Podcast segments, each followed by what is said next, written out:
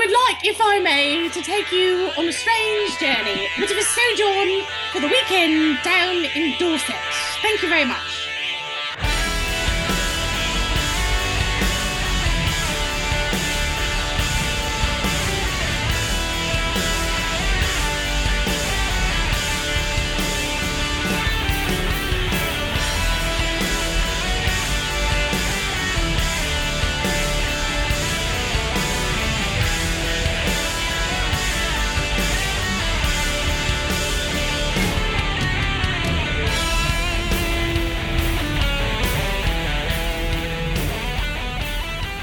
9sense. Nine Cents is a satanic perspective of our modern world. I'm your host, Adam Campbell, and I'm actually recording this time. Gotta hand it to me. I, I can do this every once in a while. uh, I'm being joined by Witch Zaftig. How are you, my dear? I'm quite well. How are you? Uh, ready to go on a sojourn. Is it so sojourn? Sojourn? Sojourn, actually. Yes. Sojourn. Oh Yes. my! It is July the nineteenth, and we have a smashing show for you this week. I wish I knew another like really English solid word for week, but I don't. I don't even know if there is one. Fortnight, which is actually two weeks, but like, who cares? A fortnight. Uh, well, it is going to be a wonderful show this week. We have 9sense Letters, some commentary there, uh, something different with Heather Height, Unorthodoxy with Witch Zaftig. Of course, you're here. Uh, this is episode 11. What are we calling this one? So this uh, week, or this this segment, we're going to talk about religion and the third gender. So I'm going to bring in some historical examples of transgenderism and how uh, three different uh, societies have dealt with this idea of people who don't quite fit uh, a binary of gender, and what it means to have a binary, and how, and that space, that sort of special space involved for societies, and whether they're accepted or not, how they're dealt with or not, and um, hopefully it'll give a bit of an insight into our contemporary world. Binaries, like two stars? Is this like two genders referencing two stars? Uh, it's well the idea that um, if a society has a very strict notion of gender, male female, then anybody who doesn't fall along those lines then has to be dealt with in some way. So um, contemporary gender rhetoric would say maybe the binary is one of one of the issues because we're sort of forcing people to fit in these these ways. But that's sort of a contemporary discussion. Um, I want to give up examples of exactly how different societies have addressed the idea of a third gender, sometimes officially and legally, and sometimes sometimes as a, as a way of of uh, allowing space for people who don't fit. Well, I'm looking forward to that. That sounds Yeah. really, really interesting. Um, okay, so we're going to do that in the middle of the show. Immediately following, we're going to do a little Agent Provocateur. This is episode 24 Yemen, Terrorism, and Reversing the Magna Carta. Darren Deeside always does a fantastic job, so look forward to that. And we're going to close it out with another Old Nick's Peep Show, episode 22 Conceptualizing an Issue. So uh, it's going to be a really just jam-packed show. We're not going to have a lot of chatting up front here. We're going to leave that for the segments. Um, one quick note before we start. Next week, next week, ooh, Satanism today. Magister David Harris, he's finally here. The, the first episode of Satanism Today on 9sense. I am incredibly excited about this, and you should be too, because I think you and I, Witch Zaftig, might have a little insight about what might be the topic. oh, the ho ho ho! Yes, of course. That's my laughing without being obvious by laughing. All right. Uh, I'm going to try not to do that voice again and just let everyone know you can continue listening without uh, being Um, afraid. I, on the other hand, am going to do my entire segment in that voice. So just prepare yourselves. Turn the treble down a bit. My. this would be just wonderful. It's going Uh, to be wonderful, smashing, brilliant. Brilliant. All right, let's do a little 9sense letters.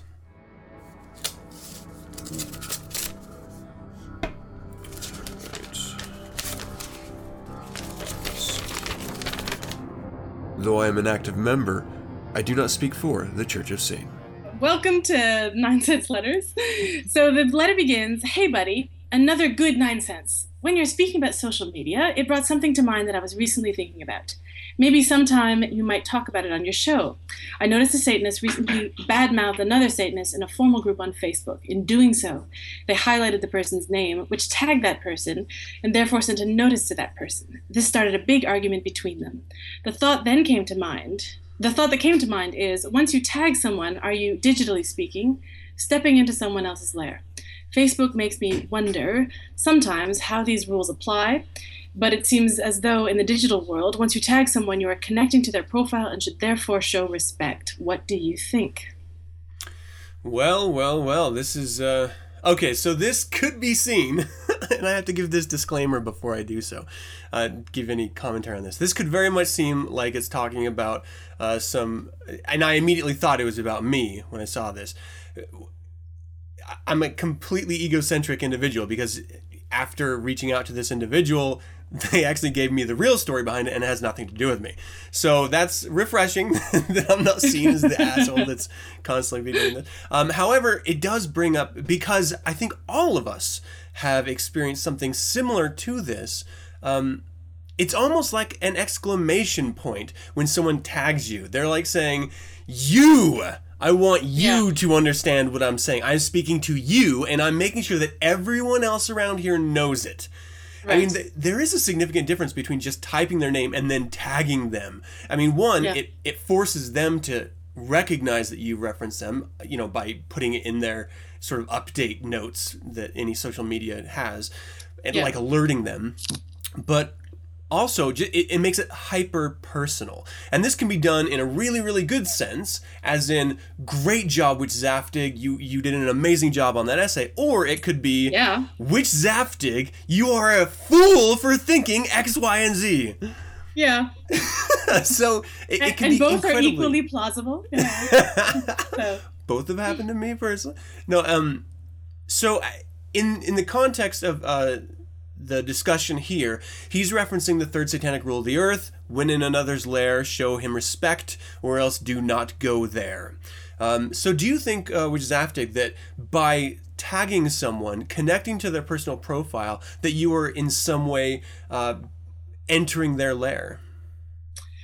I think the tagging from a, if it's not on their particular wall, then I think we have a little bit of a digital foundational, uh, digital territorial gray area.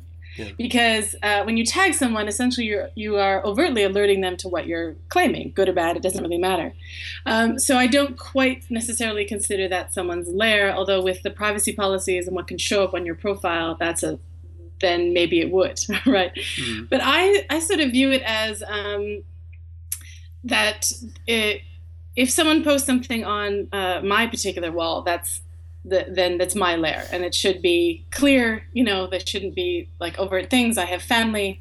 Um, i don't just mean overt satanic things. I mean like overtly sexy things or things that yeah i might joke about in person but like maybe my you know uh, kid sister doesn't need to see it.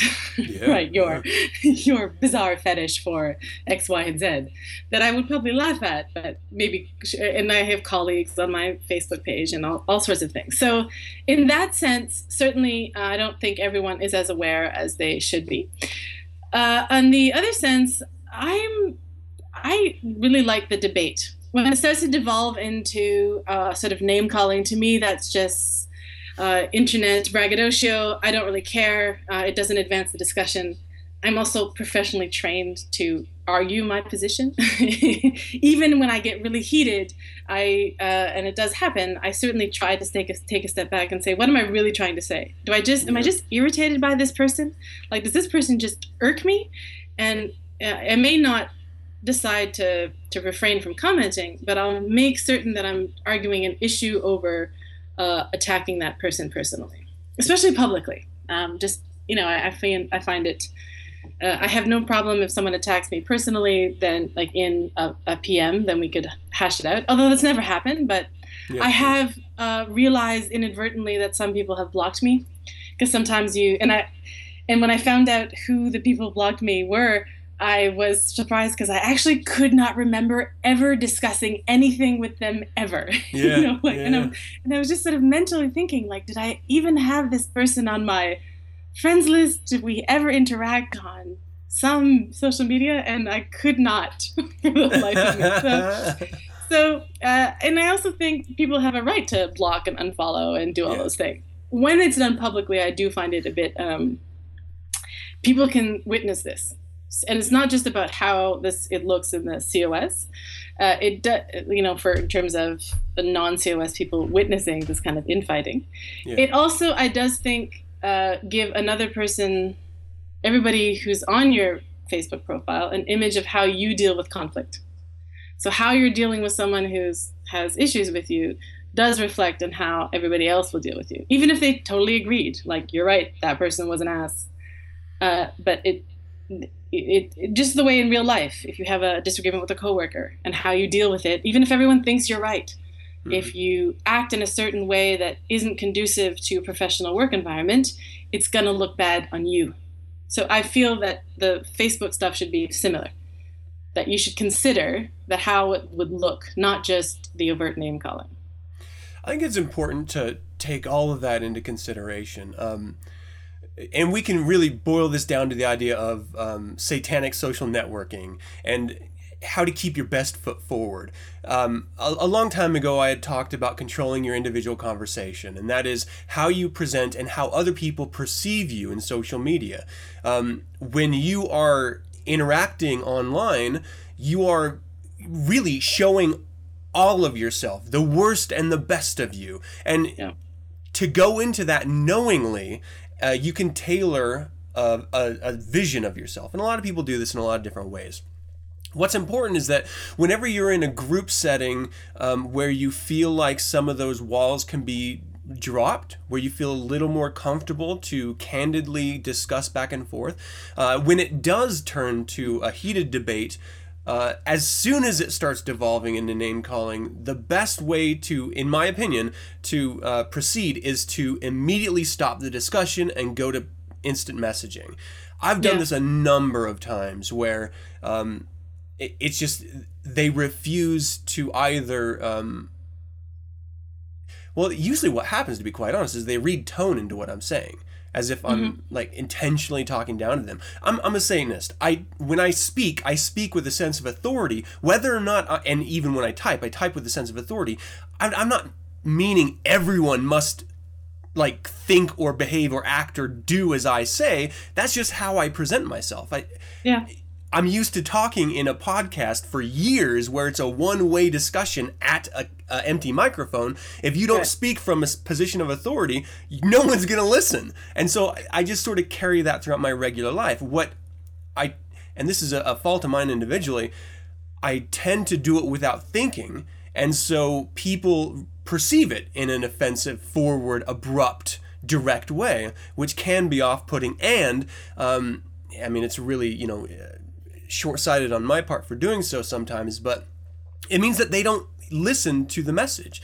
This is right. one real reason why we don't do video on 9sense because we don't want you to look at us and take our opinions based on how we appear. We want you to take the message as it's delivered. Once you start getting a sense of personality and individual in front of your eyes, the message is diluted by what you're seeing. Whether you like it or whether you don't like it, you're going to color that message based on that interpretation. And it's something that we do uh, just we can't help it. And so when we have had an experience that's a negative or positive with someone, every post that we see from them henceforth, uh, henceforth, I haven't used that word in a long time, um, is colored by that experience. So yeah. um, and you just can't help it, but you do it. And this is what happens with me a lot. So I immediately take it to instant messaging saying, hey, I, I absolutely respect that we don't agree here. I would love to have an honest discussion, but if it's going to devolve into this type of a discussion, how about we just do it here rather than where everyone else can see it? Just because yeah. it I'm not worried about me losing face. I'm worried about you losing face. Like, there's no need for us to go down this road because we both know where it'll end. And I've never, ever, ever, well, this, this is not true. One gentleman, I always have a really healthy back and forth in this case. But anyone else that I've gone down this road with, they refuse. They demand on having it in a public way. And this, in my opinion, is very not, it, it's, you can't right. have a public argument just attacking each other. And this is, again, in a public forum. I'm going to get to your private wall in a second. And ever have it look good. If it's a if it's a debate without resorting to uh, uh, personal attacks, well, that's great. Continue that. Uh, keep it on the intellectual side. Keep it on the the uh, professional, individual interpretation side. But don't get personal. Um, and if you're perceiving things as being personal, why don't you just reach out to them and say, "Hey, in in IM, you know, private messaging, reaching out to them specifically, saying, "Look, I think what you just said was really, really offensive. Can you please let me know if that's what you intended or not? And then let's hash it out. Let's figure out why. But what you run into a lot is people don't want to have that immediate back and forth. They just yeah. want to have some sort of public face. They just want to be the best person in this argument, no matter the case. And so they continue to uh, just attack and name call and uh, make absurd statements that make zero sense from an outside perspective. And really, what they're doing is revealing how foolish they are to everyone else. Even if they get that sense of, I won, everyone else is looking at them like, jackass. And everything you say from that moment on is going to be colored with jackass. Yeah, and I would I would say that having just in my years online witnessing this several thousands of times. Yeah, yeah. no matter who, uh, Satanist or not, is that both parties always look jerky. It's extremely rare that one person does come out on top. Sometimes marginally, but every time there is engagement in a personal attack, then it just becomes too. I, I look at it as the pissing contest, and and some people find that uh, entertaining. I find that kind of annoying. I tend to not read through them because I think, oh, okay, this is what it's devolved into. It went from X, a disagreement, which I always find uh, healthy and invigorating, and I like to see where people can push their thought, to um, you're an ass and a jerk. yeah. And if I saw you in real life, I would hit you in the face. And I'm like, yeah, sure, sure, sure you would, sure. sure. to, to, to, me, to me, like the Facebook threat of physical violence is the yeah. most absurd thing. If we were together, I'd punch you in the face. And like, even if you had the capability, let's just say we were together, the likelihood that you actually would stand up in an argument and punch me in the face is extremely uh, implausible. For one, um, I mean, like guy, girl, it doesn't matter. To me, like this, well, you're at your computer right now. What is it you think that this threat conveys? Yeah. There's all kinds of reasons why it's wrong. um, so I, I do want to touch on the the the personal uh, page. So whether whatever social media, I'm going to use Facebook as the example. Mm-hmm. Um, everyone has a sort of personal profile on in social media, and and when you take um, your thoughts and opinions to someone's personal profile, that's where that's when and where I do think you should apply that third satanic rule of the earth. I don't think it's 100 um, percent. Uh, accurate because the reality is is you're on a third party uh, yeah. website and they have ultimate and absolute authority and control you're a visitor there um, even though you've carved out this little corner for yourself it's still not really yours so True. that's why I, I, I honestly think we need to take an objective look at how we present ourselves in these little personal spheres and what we expect other people uh, to not only think of interacting with us but how they interact with us because it's it's not exactly like they're coming to your house there is something right. dramatically different about face to face saying I'm going to have a discussion with you, then I'm going to punch you in the face, versus yeah. I'm going to sit at a keyboard and have a conversation with you, and then threaten to punch you yeah. in the face. It's much more hollow. It's much more uh, plastic. It's not quite as real, and we have to keep that in mind. That being said, I at the very beginning of this conversation, Witch Zaftig, you had mentioned that um, you don't think anyone should post on your wall things that are inappropriate for others that may have access to your wall. And I have to mm-hmm. absolutely agree with that. You don't go into someone's home who has a family over like let's say it's a family reunion because the reality is and uh, it's a school and family reunion mixed because yeah. the reality is that's kind of what the facebook page is it's, and co-workers yeah yeah i'm sorry and and a work party you're walking into this party with family, friends, and coworkers and just shouting the stupidest things out there. And everyone's like, what? How could you? You know, because remember that blowjob joke that we were talking about the other day? Wasn't that hilarious? Hilarious. In the same way that you tailor your interactions through lesser magic as a Satanist, you must be doing this. I'm not even saying it's an option. I'm saying if you do not use lesser magic in your life, you are not actually acting like a Satanist. If you don't use lesser magic in social media, on other people's walls, tailor your interactions that exact same way, as if you walked into a big party and everyone was there. You're going to be respectful. You're going to keep your dramatic opinions to yourself, and if you're going to have a private conversation, do so privately. Do yeah. not show your cock.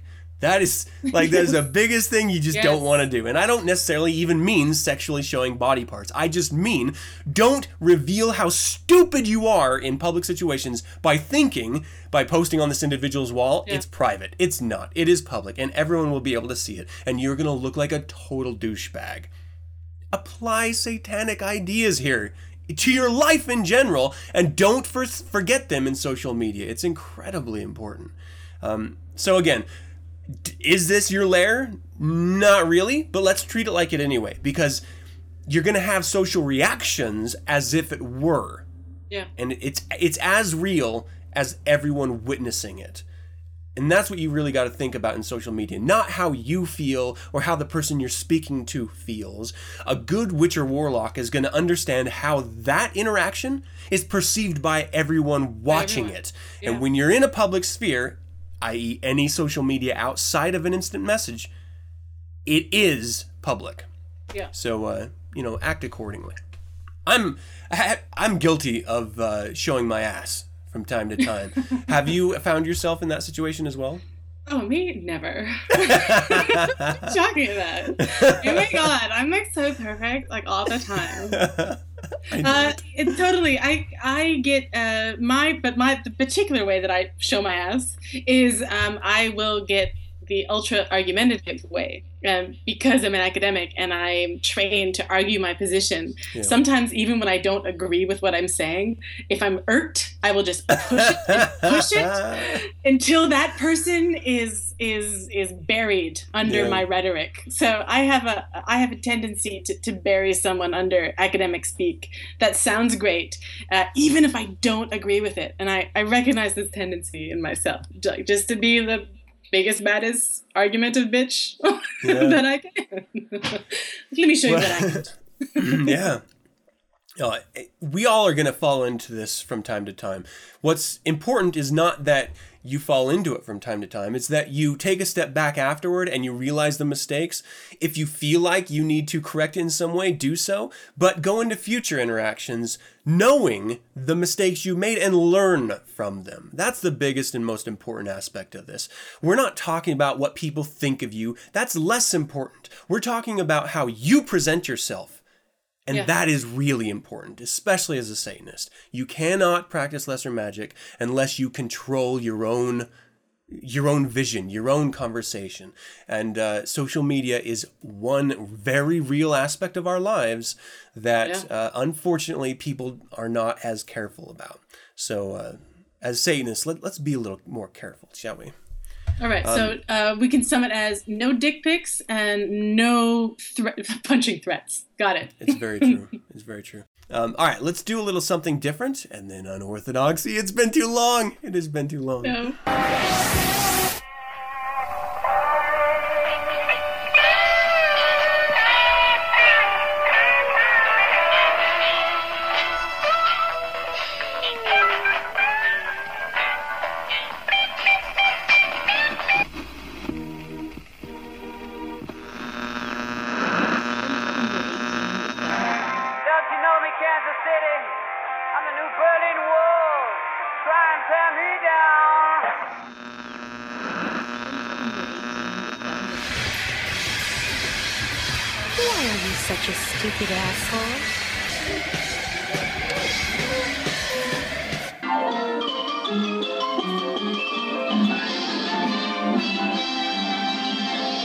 And welcome to another segment of Something Different with Heather Height on 9sense.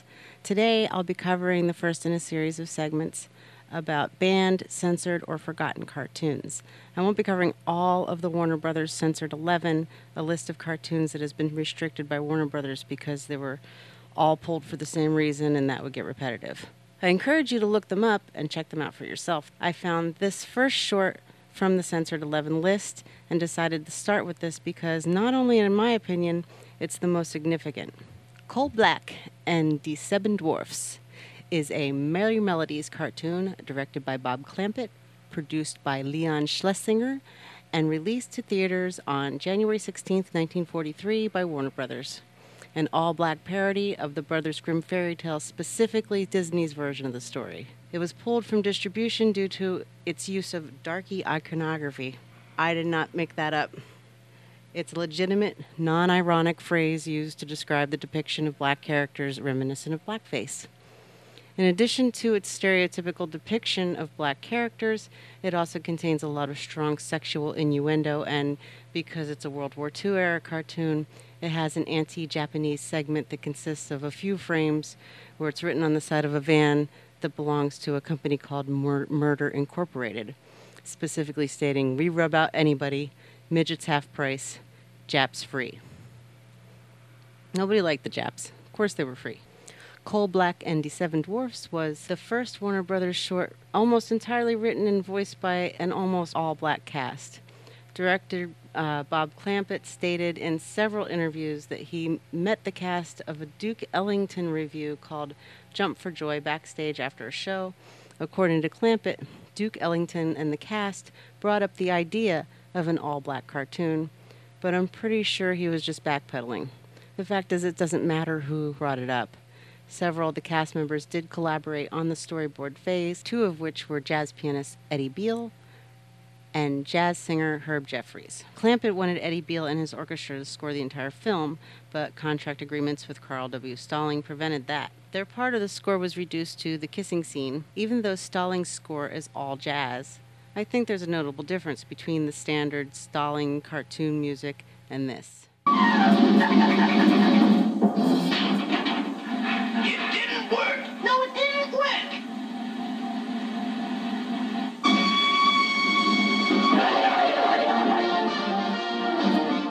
Clampett did, however, accomplish booking Eddie Beal and his orchestra to score Tin Pan Alley Cats, another short from the Censored 11 list, and a tribute to Fats Waller. The opening scene of Coal Black and the Seven Dwarfs is with a mammy, voiced by Lillian Randolph, rocking a little girl on her lap, silhouetted by the glow of a fireplace. Lillian Randolph, to me, is a legend, having voiced Mammy Two Shoes for just about every Tom and Jerry cartoon.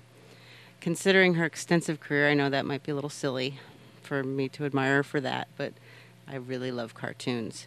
Sadly, and in a gross overexaggeration out of the fear of being seen as racist, Lillian Randolph's voice was dubbed over in many of the Tom and Jerry cartoons, and in, in a lot of cases, the character was completely cut out and replaced with a white character. Randolph's work was already uncredited, as was every voice actor in most cases, and slowly it's being deleted like the image of a woman from a Hasidic newspaper. Good job, NAACP. You've made black culture offensive. Pretty soon, everything will be white. Just listen to this horribly offensive performance. oh, honey child, what story would you like to have Mammy tell you tonight? I would like to hear about Snow White and the Seven Dwarfs, Mammy. well, once there was a mean old queen, and she lived in a gorgeous castle. And was that old gal rich? she was just as rich as she was mean. She had everything. Following that was the old World War II hoarder gag. The mean old queen's riches are tire, sugar, coffee, and liquor. The remainder of the dialogue is all spoken in rhyme, starting with the large, unattractive, masculine queen, voiced by Warner Brothers regular Danny Webb, also uncredited. This time, due to Mel Blanc's contract agreement at the time, that he gets sole credit on projects he voiced. Conjuring up the prince with Mirror, Mirror on the Wall, Send me a prince about six feet tall. Prince Chawmin, spelled C H A W M I N, voiced by American jazz vocalist Leo Zoot Watson. is a wonderful character. He's my favorite. He comes rolling up in what I think is supposed to be a Rolls Royce. One of the tires has been replaced by men's Oxfords on spokes, and he has on a zoot suit slash tux, a manacle in his eye, and a gold grill with dice for incisors. The suit jacket looks yellow, but that may be due to the age of the film. However, yellow is a repeated theme with the Prince Charming character. Because there aren't enough stereotypes going on with this character to be offended by, it's cited as a slight against black men. I think it's because he's a draft dodger or merely not a soldier. But I'm not looking to pile up reasons to be offended. The prince exclaims his attraction to the evil queen's gal, so white. That mean old queen, she shows a fight, but her gal so white is dynamite. So White is voiced by actor singer Vivian Dandridge. My hair's coal black, but my name's so white. I wash it all day, and I get the blues in the night. Vivian is the sister of Academy Award nominee Dorothy Dandridge. Their mother, Ruby Dandridge, is the sweet voice of the Queen used to schmooze the other characters, starting with a phone call to the aforementioned Murder Incorporated, who grabbed So White from Prince Charming, leaving him standing by the side of the road with a yellow streak up his back. As they whisk her away to, as the Queen puts it, black out So White, Unlike her white counterpart, who appeals to her executioner's big heart, convincing him to spare her life, So White takes a more realistic approach, indicated by the elation of the lipstick kiss covered faces of her captors as they release her in the forest. This has been criticized as a stereotypical depiction of the black woman as the whore. In my opinion, based on my experience with men, you got a bunch of guys writing a wacky cartoon spoofing Snow White. They get to the part where she convinces the dude not to kill her, and somebody says, Sure, I'll let you go, Snow White, but first, what are we going to do about this? Or insert any variation of whatever blowjob jokes were popular in the era. So White then meets the Seven Dwarfs, who are all enlisted in the U.S. Army as all good patriotic Americans of the time should be. Rather than in a cottage, they all live in one big tent in the boot camp, and So White goes right to work as the camp cook. This controversial cartoon has been criticized, banned, protested, and highly praised, with none of the blame or again credit directed at the character's creator, Gene Hazelton. This time, the missing credit is due to the expense of letters in the title card. Aside from designing the characters for Coal Black and the Seven Dwarfs, Gene Hazelton also created Pebbles and Bam Bam and worked on the animated sequence for the movie Invitation to the Dance starring Gene Kelly. More effort and research went into this production than almost any other Warner Brothers cartoon. Members of the crew attended shows at the Los Angeles nightclub The Alabama to study the dance form, language, humor, and music of the jazz culture. Bob Clampett's love and respect for this culture is evident in both this, which is considered by many to be his masterpiece, and his tribute to Fats Waller, Tin Pan Alley Cats. But by all means, delete away the history and culture of everything not white and replace it with the non offensive generic white people stereotypes so that everybody can feel safe. So, thank you again for listening to Something Different with Heather Height on Nine Cents. Oh, and I want to thank person who messaged me, Jeremy, about the cover of Killing in the Name of that I had on the previous episode. He found the name of the band, which is kind of why I put it up there because I didn't know the name of the band and I wanted somebody to tell me. Um, I'll post that in the something something different Facebook page, which you should already be following. You can also find me on Twitter at Heather Height. Email me at heatherheight at yahoo.com and say wonderful, nice things to me because I deserve it because I'm wonderful and nice or something. Have a great week. Hail Satan. Yes, your feed's too big. Can't stand you cause your feed's too big.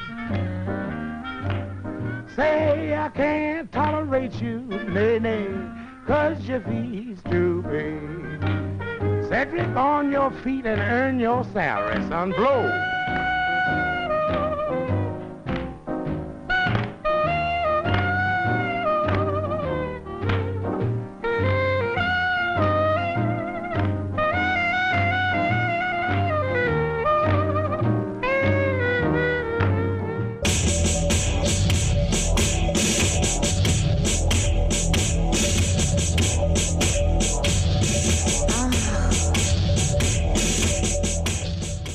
Everyone, I'm at Den Den. If you ever get cold, you can stand in the corner of a room. They're generally 90 degrees. Or you can listen to my segment, Militant Eroticism, at the end of every month on 9sense Podcast. I'll either piss you off or get your pelvis grooving. Either way, you'll be warm.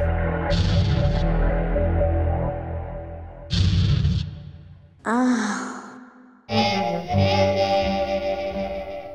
Fascination is a binding, which comes from the spirit of the witch, through the eyes of him that is bewitched, entering to fascination is a binding. Now the instrument of fascination is the spirit, namely a certain pure, lucid, subtle vapor, generated of the pure blood by the heat of the heart.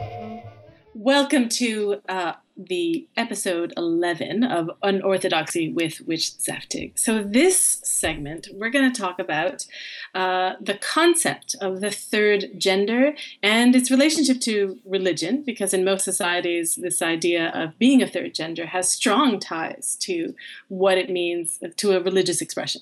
And I want to give you three historical examples of transgenderism.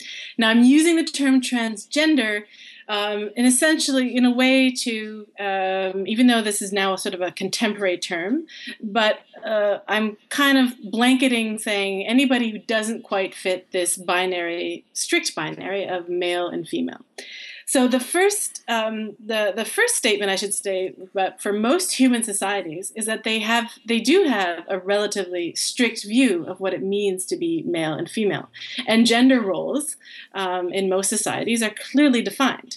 Uh, women do this, men do that. Even though in different societies, what women do and what men do uh, changes depending on the society, they still tend to define these things uh, in very separate ways. And that the crossover is extremely rare, a seamless crossover. Usually, in terms of transgenders, they have to make space for people that don't fit this binary. So let me start with, uh, just so I can sort of give you examples of what it is I'm talking about. And at the end, we'll revisit this concept of what it means to conceptually think of a third gender. So, in a lot of uh, North American indigenous tribes, uh, there's uh, quite a few that have this concept of a, of a two spirited person or a third gender. Uh, the Berdache is what the, the term is used. So the Berdache have this concept that is, is more than the European slash American notion of homosexuality, but it's actually a, a broader understanding. It's an individual of a definite physiological sex, male or female, but who then assumes the role and status of the opposite sex but who is viewed by the community as being not man, not woman, and unlike man and unlike woman, that has a very definite third type of gender. Uh, spiritually, the Berdache are considered to have an enhanced spirituality because they can access um, both male and female realities. And this relates to the cosmological significance often because uh, before the Earth was formed and before there was gender differentiate, before gender differentiation developed, the idea of the primordial man had no gender, and I mean primordial human had no gender.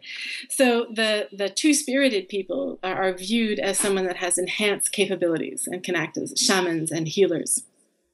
So, in a lot of these indigenous societies, uh, pre colonialism, uh, they the third gender people, the Berdache, had a sanctioned uh, official space, and not just sanctioned and official, but um, uh, welcomed and accepted and exalted because they had special gifts, special properties. Uh, with Christianity, the notion of the Berdache um, has shifted because um, they become a bit more suppressed under the weight of um, Western Christian imperialism. Because the history of Christianity uh, from the biblical text has a very firm two gender type of uh, binary, male and female.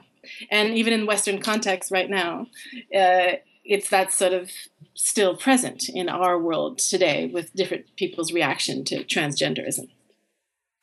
Um, so they're not just a mixture of male and female, but a separate gender, and that's that's an important to think of conceptually. They're not someone who's blurring lines. They're they're actually a third separate gender from male and female. The second example I want to give you is uh, the South Asian hijiras. So hijiras uh, in India and um, a couple, well, a lot of places in South Asia, are male bodied persons that identify as female. And uh, they tend to sacrifice their genitals, castration, to a goddess in return for spiritual prowess. So it's an institutionalized sub- subculture, these hijiras. In Bangladesh, for example, hijiras uh, can be householding men and feminine identified they can be they can be both, but it's not just about castration uh, because that's the history of castration and the hijiras isn't always um, they didn't always coincide. Uh, but you become full realized as a hijira hood through a ritual, uh, through rituals, communal process. Uh, so this sometimes involves castration and sometimes not. They have entire festivals that celebrate these uh, newly emasculated hijira with myths and rites com- that combine uh, Muslim and Hindu symbolism, which is kind of uh, fascinating because we tend to view Islam as extremely uh, homophobic of these things, but there's lots of areas that if the concept of the third gender pre-existed uh, Islam, then um, th- then the Hijira understanding of being Muslim actually then coincides with their notion of being Hijira. So. Uh, the tolerance and accommodation stems from the Hindu veneration of androgyny. You can picture some of these Hindu gods that have depicted both as male and female. And so they are uh, sacrosanct uh, intermediate beings in that similar way of the third gender in indigenous societies. So some scholars call the castration an imposed violence.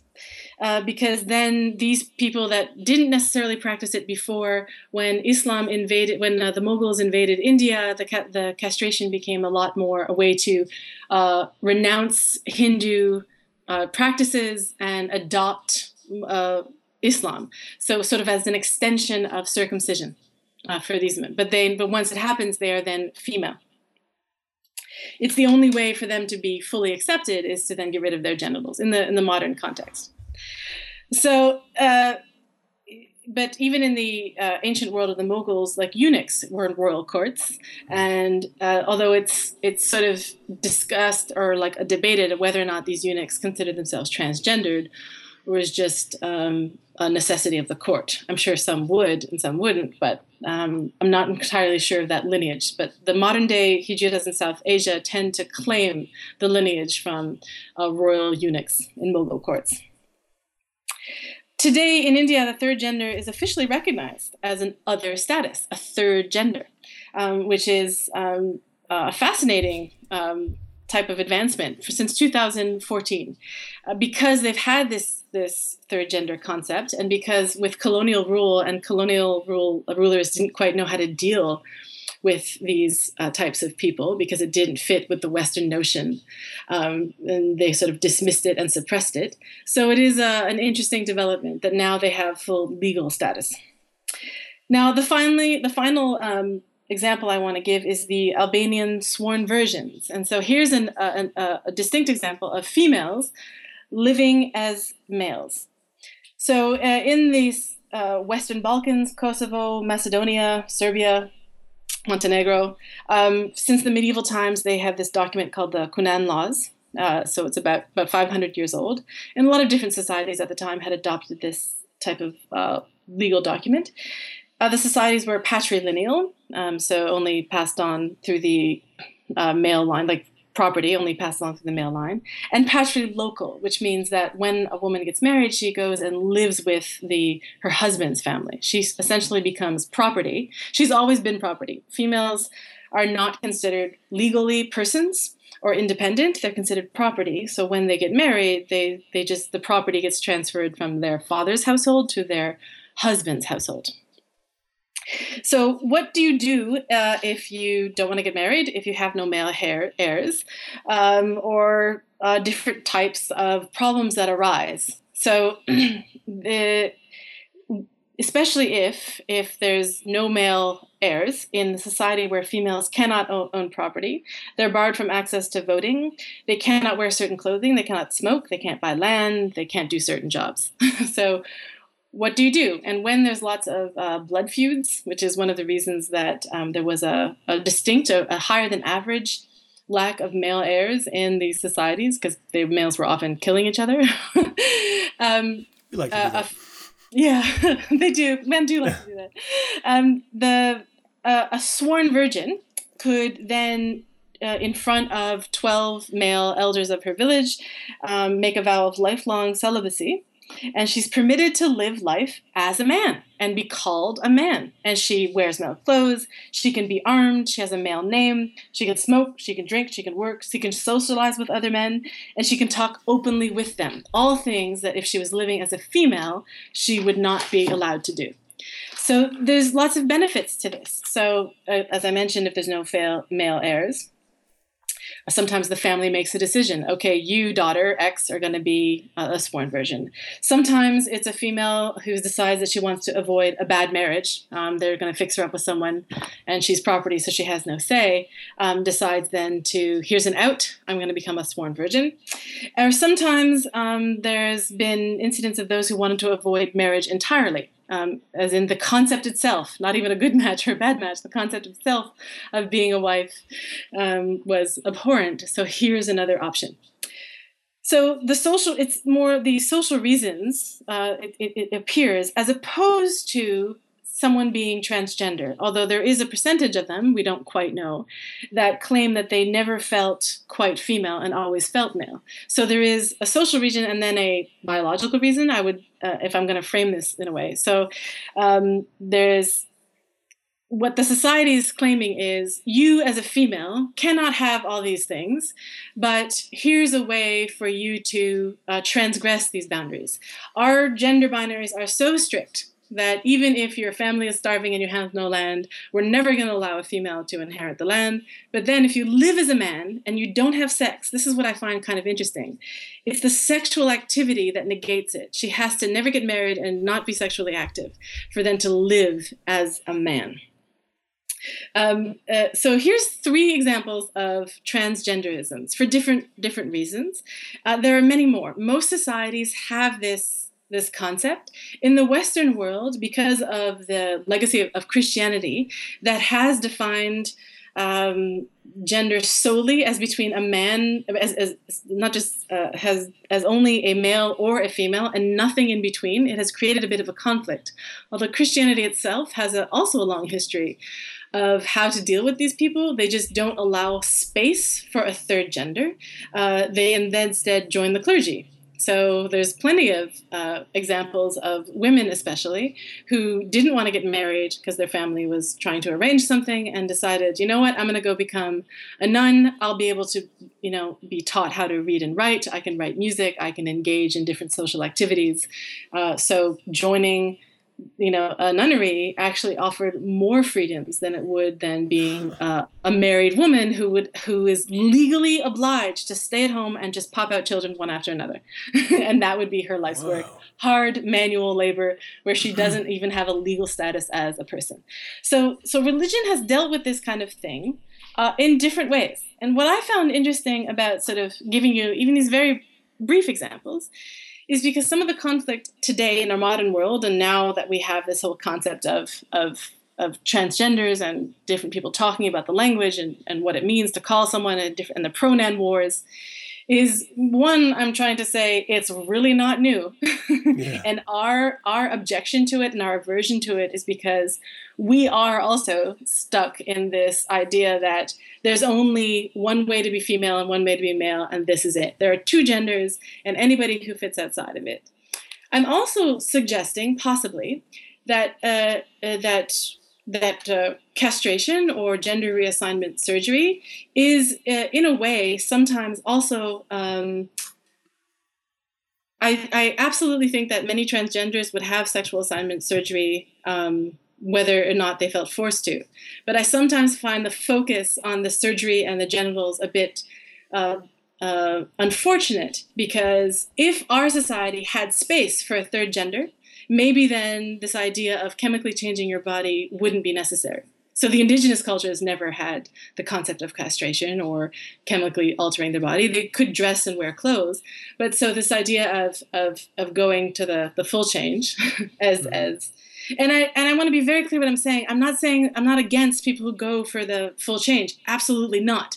But I am suggesting that perhaps if we're still so stuck in this idea that there's only two genders, then people feel forced to choose, forced to go one way or another, and which would include sometimes surgery. And there's plenty of in the transgender community now people who talk about maybe the surgery isn't isn't necessary, like live the way you want. You're going to look confusing to people, but so what? People are going to be freaked out about you. But the more that we sort of advocate for being who we want to be, the more that um, people will sort of get used to seeing the idea of someone who is transgender, even if it makes them uncomfortable, because it does. It makes a lot of people really uncomfortable because they're not used to it. It's strange. We can't we can't name it. There's no concept of a third gender in our society, so we don't even know where to put these people. So we call them freaks, and we have all these names whatever. I'm not trying to be the do gooder. I'm trying to just alert the fact that it's because the society itself doesn't have space for these people, even though the entire history of humanity has always had people who didn't fit the binary. So, my suggestion is third side perspective, third gender. Maybe as Satanists, we have interesting things to say about this or not. Uh, LaVey certainly hinted at it in several of his texts. Um, in The Satanic Witch, he sort of says, women of this body type who look more boyish are more successful at passing as a man. Um, in one of the texts of letters to the devil, um, letters from the devil, uh, someone writes, uh, a young boy writes in and says, uh, I'm born in a male, but I've always felt that I was female. Do you think I'm crazy? And LaVey's answer was really brief and really quick. Nope. And here's the name of a couple psychiatrists who would agree with me. I don't think you're crazy at all. They can probably help you. And that was 40 years ago, before this whole rhetoric of transgenderism existed. So from mm. the very beginning, LaVey was like, there's people that don't fit and let them be let them be who they are. This is one of the uh, one of the many reasons I absolutely adore Satanism and, and what Anton LaVey did uh, by codifying it is that um, to t- take a bit of a step back here, we perceive reality through our uh, cultural exchanges, how we are mm-hmm. informed as children, and how our society interacts. That is what normal is to us. And that's why, you know, when today we see a transgender and we've never been. I mean, human beings, by our nature, love to categorize things. Yes, it's what absolutely. binds and separates us. It is our tribal mentality in our lizard brains. This is who and what we are as human beings. We categorize. I mean, it's one of our downfalls as well. But when, when, when you're speaking in terms of uh, sexual or gender identity, it becomes a problem because if you've never mm. been expo- exposed to it, if you've never been uh, uh, educated about it, you're at a complete loss. You're just sort Yeah. of looking at uh, you're looking at Columbus coming over the ocean for the first time as a primitive. Like, what the hell is this? I, I don't even know how to react. So it's understanding the confusion. It's understanding Yeah. um, the and understanding though I don't accept uh, the reaction. It's understanding that we would in, at times react aggressively. I mean that's what human beings do when we don't Sure. understand. We run and hide, or we you know sort of fight or flight syndrome. Um, and so I understand it. Or, and kill. We tend to we tend Yeah, to kill yeah. a lot of transgenders, unfortunately. it's it's actually I mean it's it's horrible. It's it's yeah. I, I hate laughing about any of that because it's it's so it's it's real and that's that's what's unfortunate about it. But um, even though at times you know jokes can be funny i have to acknowledge that. Um, but pulling it back to the satanism uh, aspect of it satanism was not um, codified in a bubble. Anton lavey was exposed to a whole vast human history of experience and thought and that's what he used to codify Satanism. And that's why to him and and to anyone who follows or not, I'm sorry, not follows, but studies any of his writings, you're going to see that same thing where it doesn't matter. Oh, you, identify as a homosexual? Well, nothing new here. Move on. You know, do the Right. best that you can do. Uh, you identify as a, a different gender than you were born? Well, okay, normal. Nothing new here. Move along because he has that that knowledge, that education of human history that the majority of us even though we like to think of ourselves as open and egalitarian as we can be, we are just ignorant to. We just haven't been exposed to it, whether it's our fault or whatever, or our culture's fault or our society's fault. Um, we fall into these same little pit traps. And so it's, it's just a wonderful thing to know um, through your segment here that this is, and, and maybe this is the first time a lot of these people um, listening have ever these people, our audience, have ever been exposed to this uh, these ideas. But I, I think it's important that they understand them. Um, Yeah. th- this this is what it means to be a human being. There's no such thing as a black and white. We as a society have deemed things black and white. Religion Yeah. has been a strong enforcer of this idea, Sure. good and evil. But it's not a reality and it's a, a, a manufactured concept. It's just not real. And so we have to look at this as especially as Satanists that we're human beings and how you experience life is the most important part of it, not how other people. And by you uh, trying to impose your ideas on other people about sexual identity, gender identity, um, uh, religious tolerance, whatever it is, that's not satanic. Yeah. It is not. And it's important to understand. Yeah, and and I think that the gender um, discussion is really uh, well, it's fascinating to me because a lot of people don't quite understand just how embedded it is. So um, if a man insults another man, um, one of the worst things he can call him is a pussy, right? So female genitalia.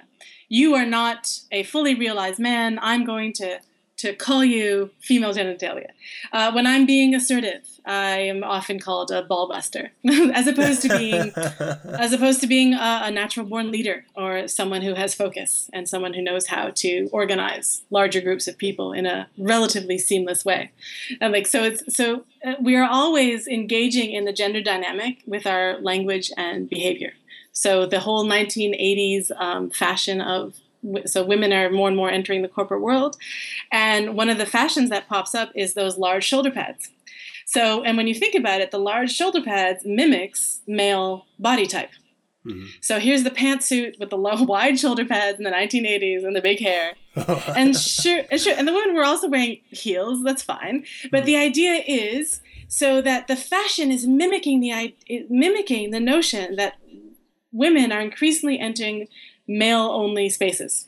And and when women enter male only spaces they are sort of mimicking the dress and nowadays that's not so common. But when it first started happening in waves a lot larger waves um, after second wave feminism uh, i always find it this fascinating idea of looking at the textiles and how people dress and behave and and use this sort of androgyny uh, to cross these boundaries and what it means. It's way more acceptable for instance for a female to wear male clothing than it is for a male to wear female clothing. Because the whole notion of what it means to be a man is not to be female Yeah. Whereas, uh, like that's it, it, in encapsulated in the definition, the conceptual idea of being a man is whatever it is that you want you understand to be a man. Just make sure that you are not a female. that's the epitome. it's really interesting. It, I've run into um, situations like this uh, of uh, learned understanding of these ideas of sexuality and gender, and how, as an adult, you have to sort of filter yourself, and how it can be really challenging. So I Sure. I result to the um, the pussy name calling Yeah, a lot and like you you never go into it thinking I am going to call them a female genitalia because that is you know perceived as being bad if you identify as a man. I just think you're you're being a and here's another one. You're being a bitch. Stop being a bitch. And I it's weird. I've I've run into this where I, I've had to consciously remove the word faggot from my um, vocabulary. Because growing up, I never associated it with sexuality in any way, No, even though that's where I mean, that's like it or not, that's kind of where socially it came from.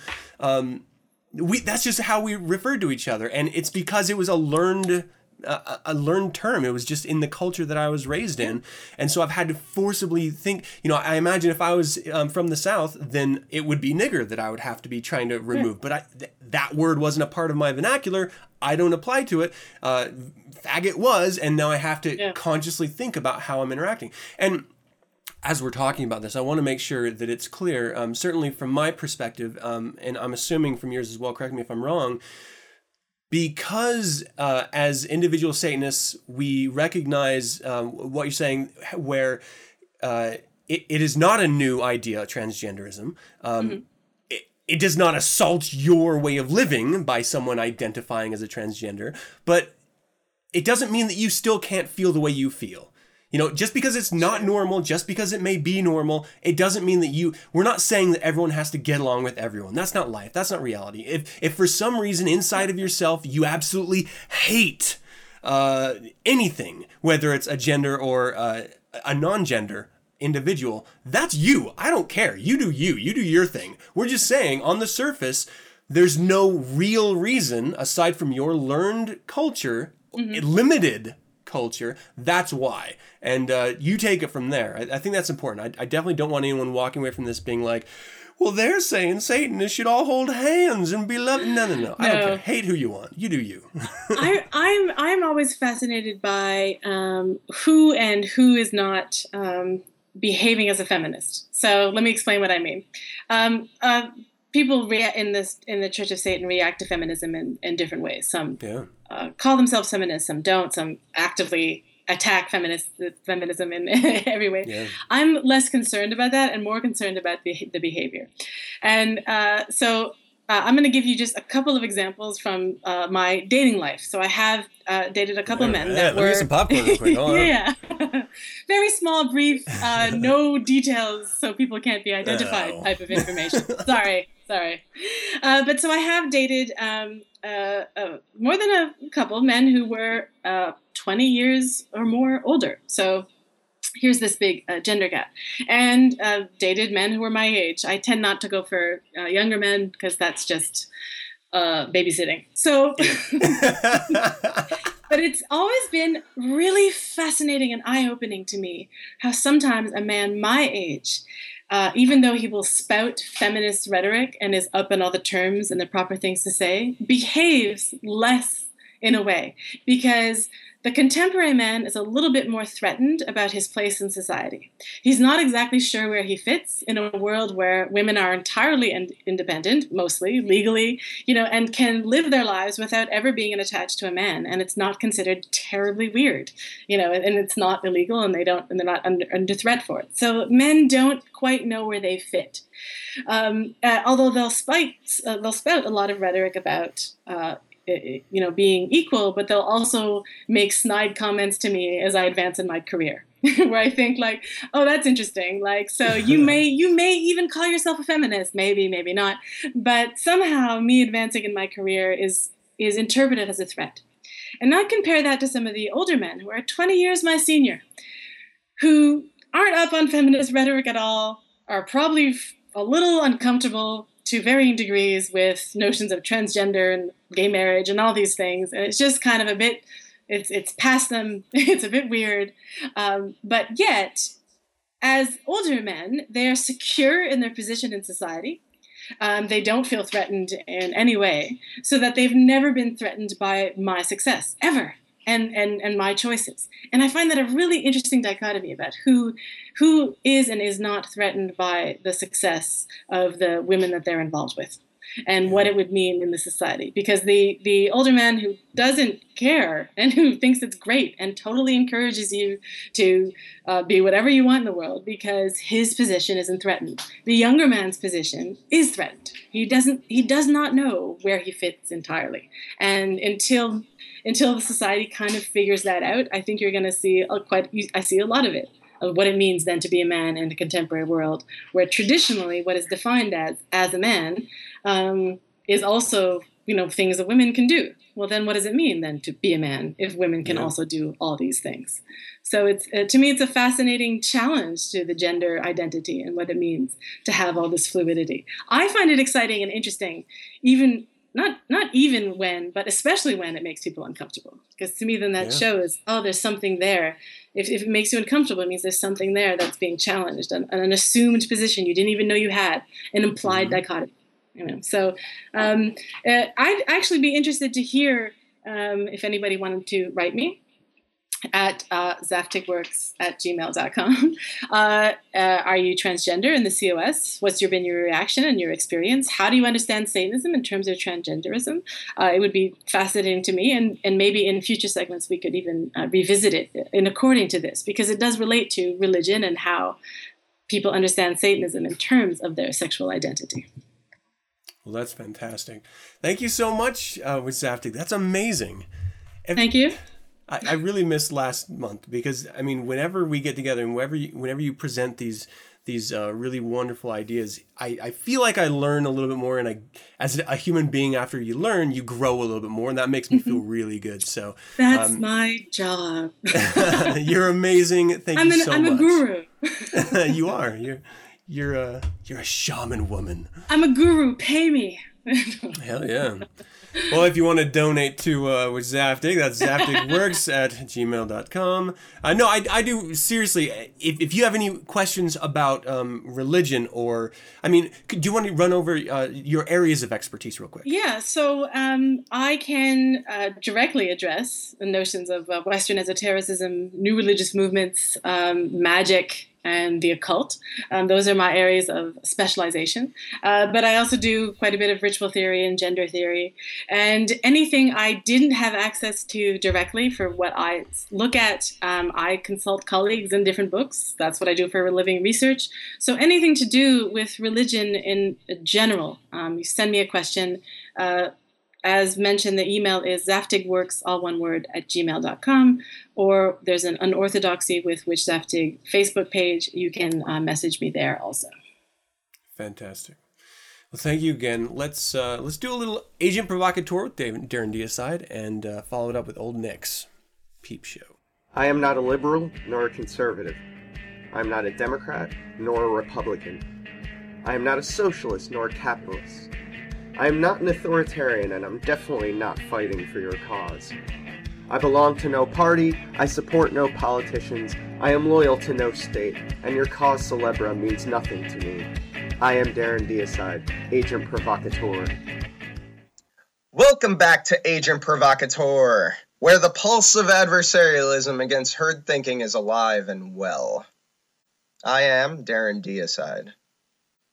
The US and its relationship to the world has been one of the centerpiece topics here at Agent Provocateur, though I reserve the right to skewer any topic that deserves it. Those who follow my newswire dedicatedly, and I know you're out there because I see that traffic, you know that there is a major war that is scantily getting attention right now in the US media. And if it is, coverage has been rather selective. It is a major ongoing terrorist campaign, one that goes back to a beginning in 2002, escalating ever since, and has turned out to be a controversial one in a number of ways. It has to do with a little country called Yemen, a name most Americans would think is a Jamaican patois street call. Yemen! What has happened, besides a big booty mama getting hollered at on the street, is that this little country has become a focal point for another one of our fundamentalist proxies in the region, Saudi Arabia. But covertly has been a place where America gets to play with its PlayStation pilots and new drone toys. Well, partly in thanks to the wrecked infrastructure, the country is now the happening spot for a new war front, and our buddies in the House of Saud have decided to pick up the dirty work. Let's examine, shall we? The first strike the public that isn't drooling over Bruce Jenner was made aware of happened in 2002. It was a drone strike on a vehicle that killed six people and was supposedly against a suspect in the USS Cole bombing. Yemen had already incarcerated a dozen men suspected in the bombing, but the US unilaterally decided that Qaid Salim Sinan al Harithi was the primary suspect. Well, Amongst those six people was U.S. citizen Kamal Darwish, who the New York Times in November 2002 characterized as being, quote, in the wrong place at the wrong time. Assistant U.S. Defense Secretary Paul Wolfowitz openly discussed the strike with CNN on November 5th, only no- noting that a, quote, successful tactical operation has gotten rid of somebody dangerous. It would be many years before senior officials would again openly acknowledge the covert drone project.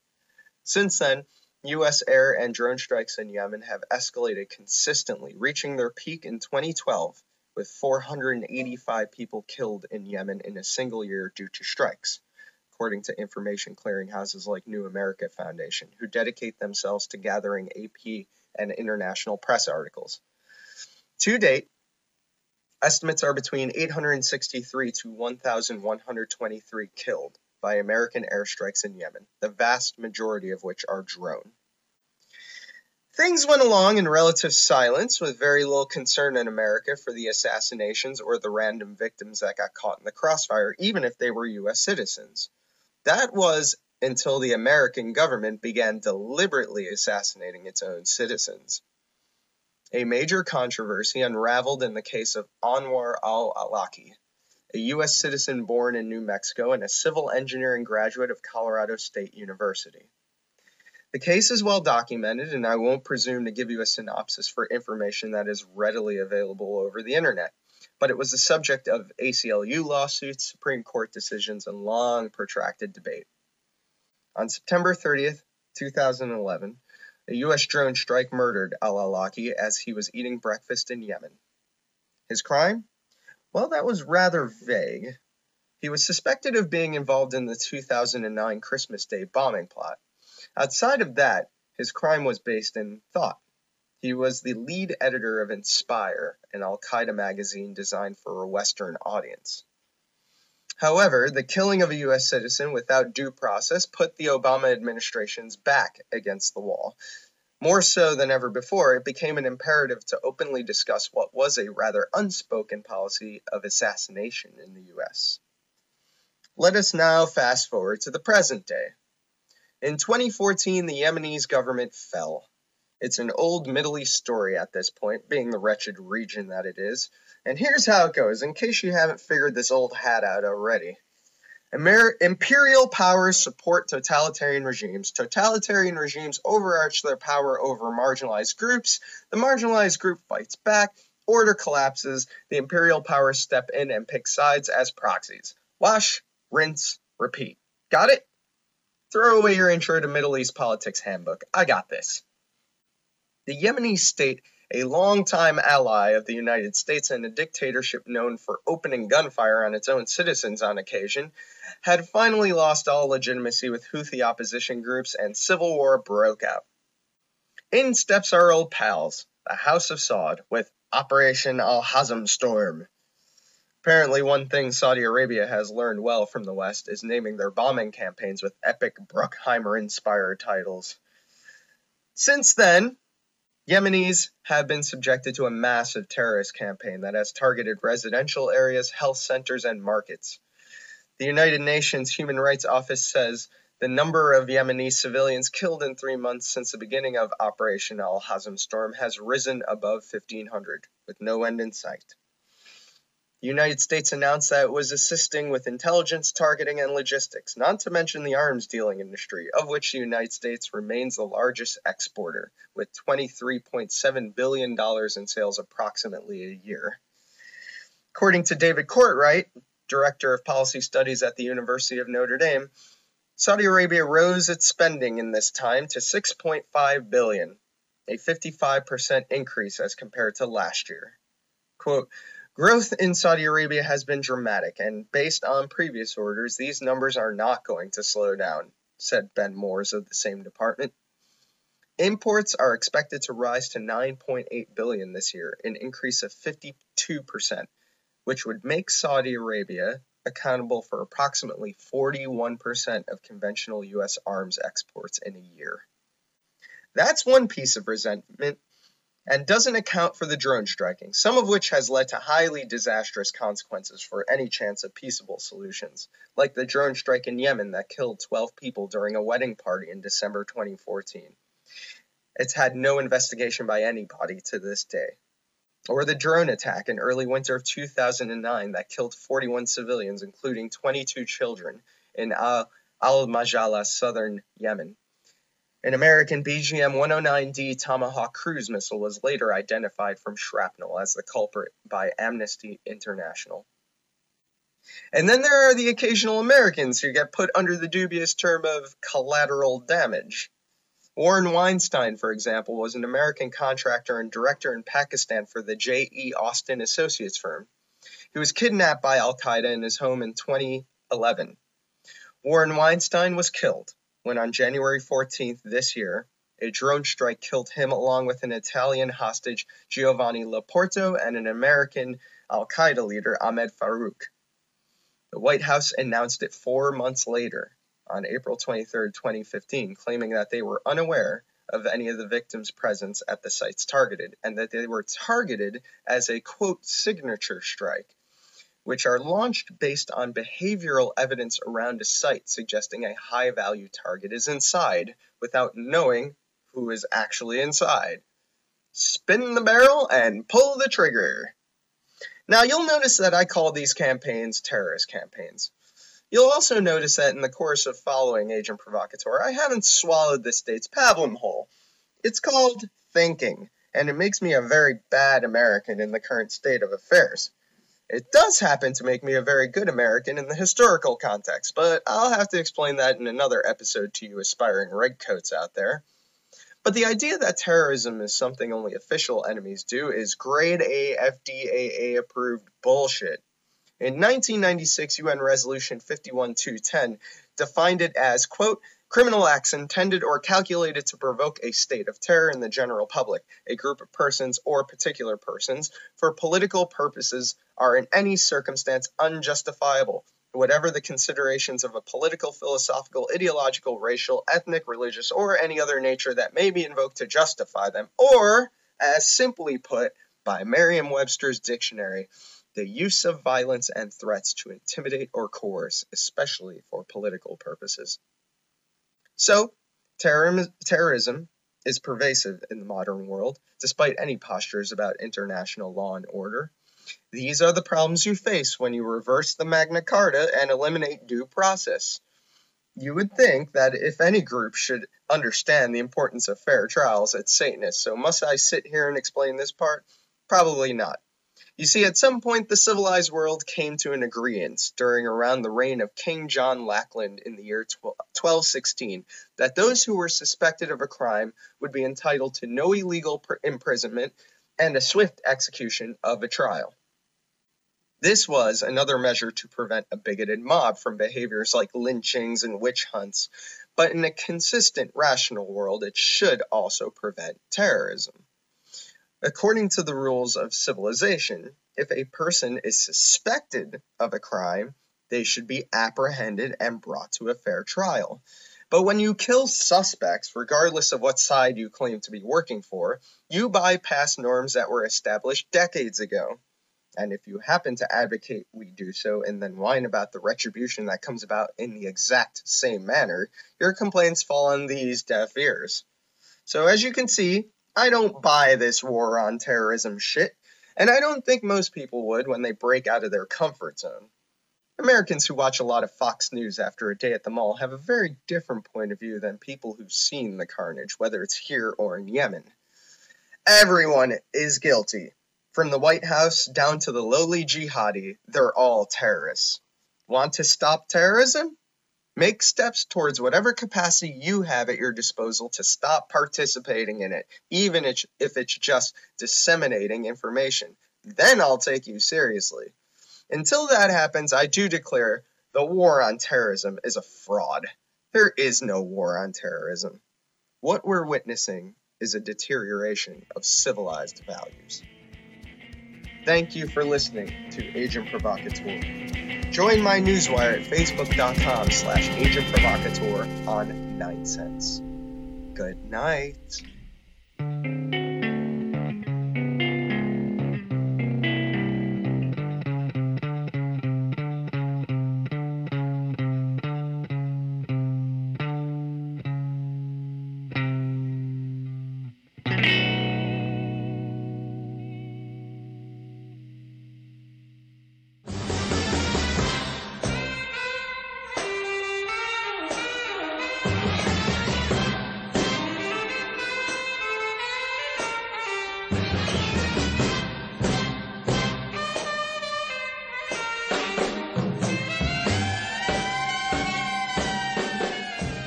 Welcome to another Old Nick's Peep Show, the only segment that delivers beautiful women, masculine men, and intriguing information on all things Old Nick. Joining us as always is the very first Old Nick chick, Witch Marilyn Mansfield and her handsome man managing editor, Warlock Zothamog. How are you guys today? We are very good, thank you. We're doing well, thank you, Adam. How are you? Fantastic. I am dying in the heat. I swear this is un- it's not natural right now. It's supposed to be 101 here Wednesday. Oh man. I am not ah. looking forward to it. With the New York City humidity too. Yeah. I will not be leaving the house. That's brutal. Yeah, it's not quite breaking 100 here. I don't I can't even complain now that you just topped everything I would possibly complain about the heat. All right, well Let's I'm doing great. Predictions are wrong. Yeah, let's yeah. Seriously. Well, um, it is uh, obviously another month. We have gone through the last episode, uh, devouring it page by page, and we have another one on the horizon, but uh, maybe a little too early to talk about that. What I would like to do, if, if we can, is maybe talk a little bit about uh, the process of conceptualizing uh, maybe an entire magazine or maybe just a story. Can you go through and, and uh, explain to us, uh, rabid fans here, what it's like for you to sit down with Magister Johnson and just sort of brainstorm an episode? Um, well, it's always you know a delight sitting down with with Magister Johnson. um, but he is, you know, he. Um, Well, you got to sit it- it- down with the chairman. yeah, you got to sit down with the chairman. That's that's the first thing. There's got to be whiskey. Yeah, a cigar's not for me. Yeah. We know about that already. But Mm-hmm. um, you know, uh, uh, Bob is a uh, he has his standards, you know, and not everything he's gonna approve. And um, you know, even I mean, we we if someone writes to us via social media, Facebook, whatever, we always pass the message along to Bob and encourage them to write him themselves. But um, yeah, he doesn't approve every single idea. A lot of ideas he does approve. You know, we we get great content. Um, but not everything is you know suited for old Nick, which is understandable for anything. You know. Um, you know, and a lot of times we just like to open the table to discussions for any kind of ideas that we may have. You know, sometimes I come up with ideas and we'll talk about it, and he might be all gun ho about it and be like, "Yeah, that's something we could do in the near future," and Mhm. then you know that's where the ideas start to flow. Um, Yeah. also, I think each issue, uh, he puts things that go together in each issue as well. Right. You know what I like mean? We'll, we'll come up Right. with, with ideas for like themes and stuff like that. We've Right. had the uh, So some ideas get put off for the next issue Mhm. or something like that. So yeah, you know, we always like to have a sort of like Halloween witchy type theme for October. Yeah. You know, sometimes we have the more scantily clad uh, covers for the summer. You know, that that kind of thing. These these ideas always kind of mesh together as um, issues get worked on as be, as they become getting closer to completion. That's actually a really uh, nice thought that I, I hadn't really put down before. Is is is tailoring it? Okay, it seems obvious. You know, y- these come out seasonally traditionally, so why wouldn't you tailor it to the season? But aside from the cover or maybe the centerfold, I mean, general content. Do you take into consideration? Um, you know the season for that as well. I mean, you guys have uh, original fiction that's written for the magazine. You have uh, obviously reviews are dependent on what's uh, happening at the moment, but um, h- how far does it go in tailoring the content for the season that it's released? Um, you know, it depends if we can match photo shoots to have a similar feel. Then of Mhm. course that that gives the magazine a, a more of a thematic kind of uh, approach to it. Um, you know, as as photos are submitted and as models are picked for each magazine, then then we work from that point. You know, it doesn't always work out that way, but when it does, it's it's like magic. It comes together perfectly. Yeah, I was going to say because on the other side of that is that you're trying so hard to make everything fit perfectly within that theme that you know you're you're potentially cutting out uh, quality content because it doesn't maybe necessarily match that theme. So it's nice that you're fluid and, and you know it, it's sort of a guideline rather than a, a hard fast rule. Um, yeah, I mean, you know, we, we just um, we tend to have a diversity of of models in each issue.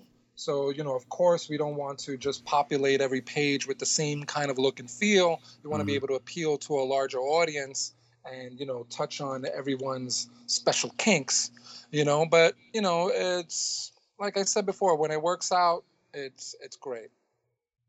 Well, let's delve a little deeper on that process. I mean, I, I genuinely enjoy the idea, uh, a, a bit of a ritual, if you will, of sitting down. Uh, you have your glass of whiskey, you have your cigar, um, just the process of, of going back and forth of uh, conceptualizing. You, you, know in in uh, in my industry you know we at times refer to it as like a war room where you go in and, and just start just shooting ideas out of your head and then uh, trying to refine them if uh, if it ends up working out can you walk us through that process uh, with with you and Bob um, what are you drinking? You know, are you sitting in his den? You sitting on a deck? I mean, uh, describe the environment. Paint a picture here for us. The uh, the den and the deck, right? Both. Because they go they go out to uh, they go out to smoke. I told you that story when I tried to join the men smoking cigars, but yeah. I didn't do too good. I, I lost my voice for three days. Forget it. but um, yeah, I usually sit there with a. Uh, I don't drink whiskey either, so Hmm. I'll have a glass of wine or something, and the men sit there and you know discuss everything, and we just all give our. Um, usually, it's around the fire pit as well, right? Right. Well, you know, Bob has a beautiful house where he has a yes, fire pit amazing house. on in the backyard on the deck. So that that is the choice place to be when we're smoking and, and brainstorming. Mhm. And of course, the fire serves as an inspiration to us. And um, you know, generally, one of these brainstorming sessions, we just discuss anything and everything that comes to mind. Um, sometimes the uh, conversations revolve directly around the issues. Sometimes we're talking about the website. Sometimes we're talking about social media and how we can utilize these things to, you know, boost sales. Um, conversations flow in and out of each other. You know, sometimes um, piggybacking off of one thing to another. Uh, Mhm. There's no set formula to it. Like we don't sit there with a secretary and a you know notepad going Yeah. over the last minutes of the Maryland's meeting. not the secretary.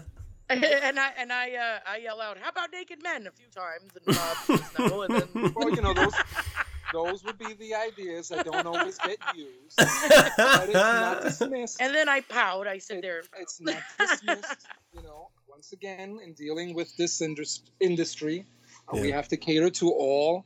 And um, that might be something in the future to look into. Not to say that it'll be old Nick, Hell yeah. but you know, it, it might be something else. You know, it could Let be me- another publication. yeah. There's money let to me- be made everywhere.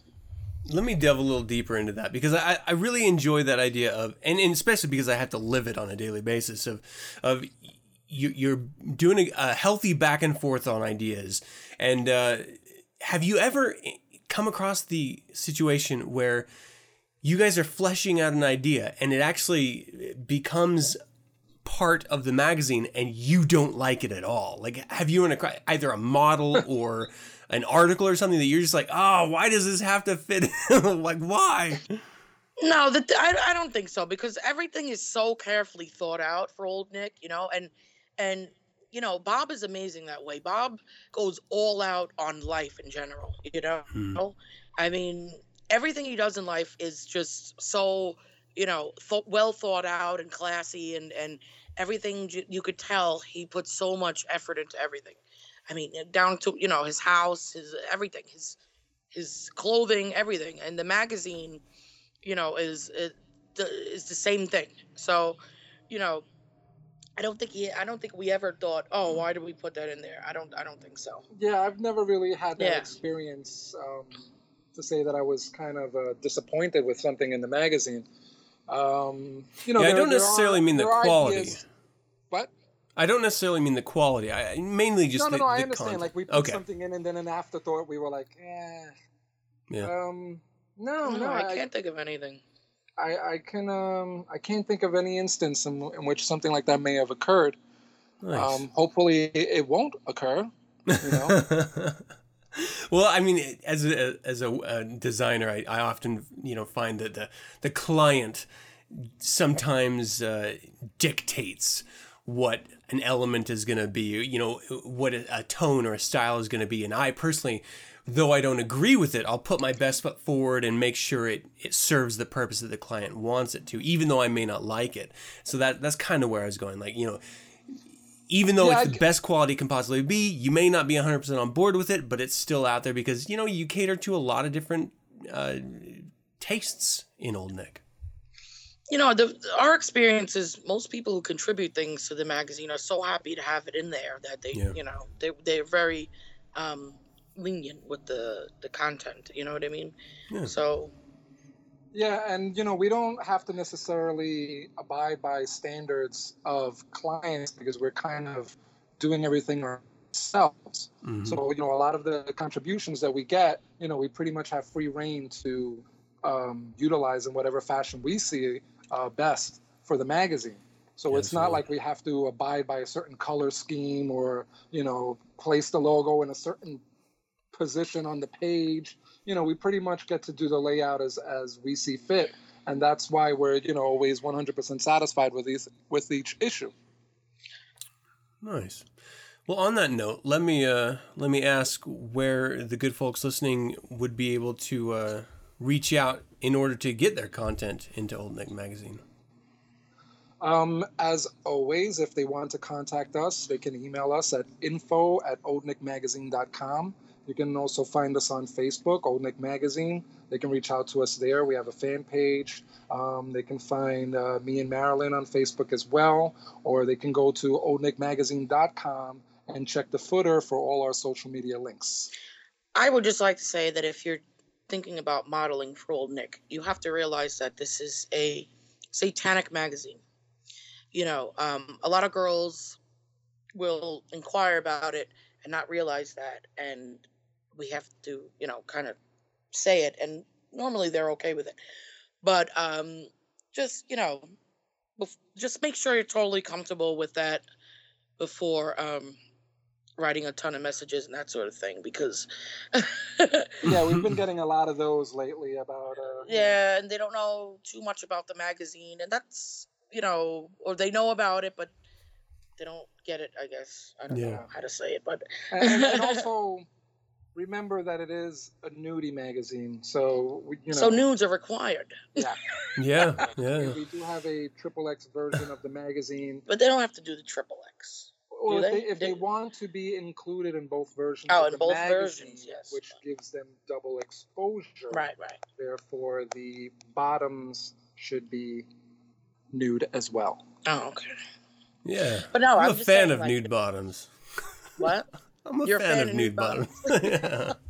Well, you know, Wait, some people Adam, that's not what I meant. being- That's not what I meant. People have no problem being topless, but then bottomless is I like a never whole did other no. issue. I never did bottomless modeling. I did one time, but I was covered with a sheet, so That doesn't count. I was bottomless. I was bottomless. I just had a sheet of over me. Yeah, okay. That weird Freudenly Freuden thing. Remember? Yeah. Freudenly. I had too much to drink already. remember that weird shoot I did Yeah, yeah, I remember with the sheets. with the sheets? I don't know. Well, I do have to I say, was I, naked lying in the sheets. hold on, I want to hold on to this. she wasn't second. doing laundry. But I was nice. bottomless. So Yes, Right. it was implied nudity, and you know what I the point that I want to stress that you know you're not going to be covered with a sheet. Right. Although we appreciate the implied nudity artistic photography, this Mhm. is a magazine that publishes a hardcore version of it, and models should be aware that you know we will be asking about news. We Yeah. appreciate all of the submissions, but please be aware that you will be asked about it, and if you're not comfortable with it, uh, just uh, don't even bother. Yeah.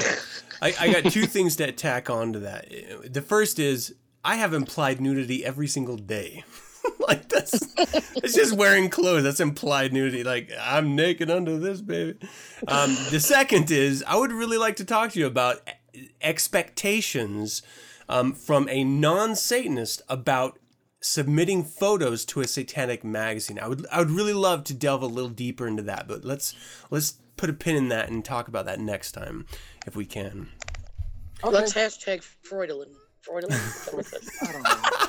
Hashtag Freudlin, people. Trending.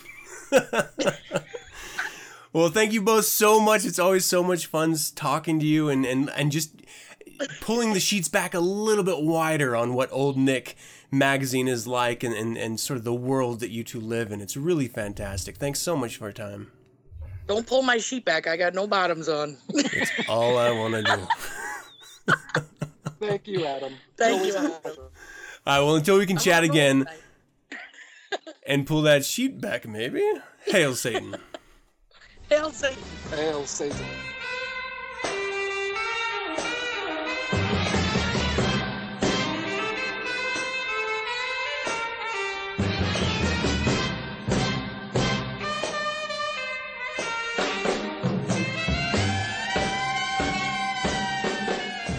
That's going to do it for another show, people, and we hope you enjoyed it. We would love to hear from you. Visit the website 9sensepodcast.com and send your correspondence to info at 9sensepodcast.com. Let us know of any suggestions, critiques, corrections, or general comments you might have. You can visit the SatanNet, Facebook, Google+, Plus, Twitter, or MySpace page for 9sense and get updated on weekly topics. Uh, these are public forums, so if you want to post to us, uh, we welcome it, but don't show your ass.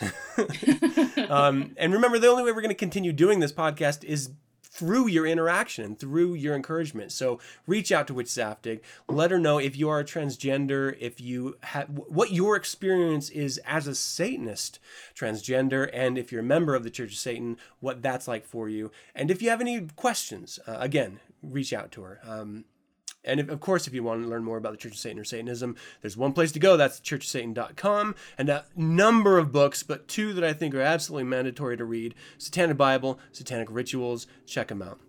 Once again, thank you for joining me. As always, I'm your host, Adam Campbell, being joined by. Witch Zaftig. Such a beautiful, beautiful Witch Zaftig. It is so nice seeing you again. Oh, Thank I you. so much. you're you're adequate as well. I'm gonna go shoot myself now because adequate is just an insult. Until we can chat again, hail Satan!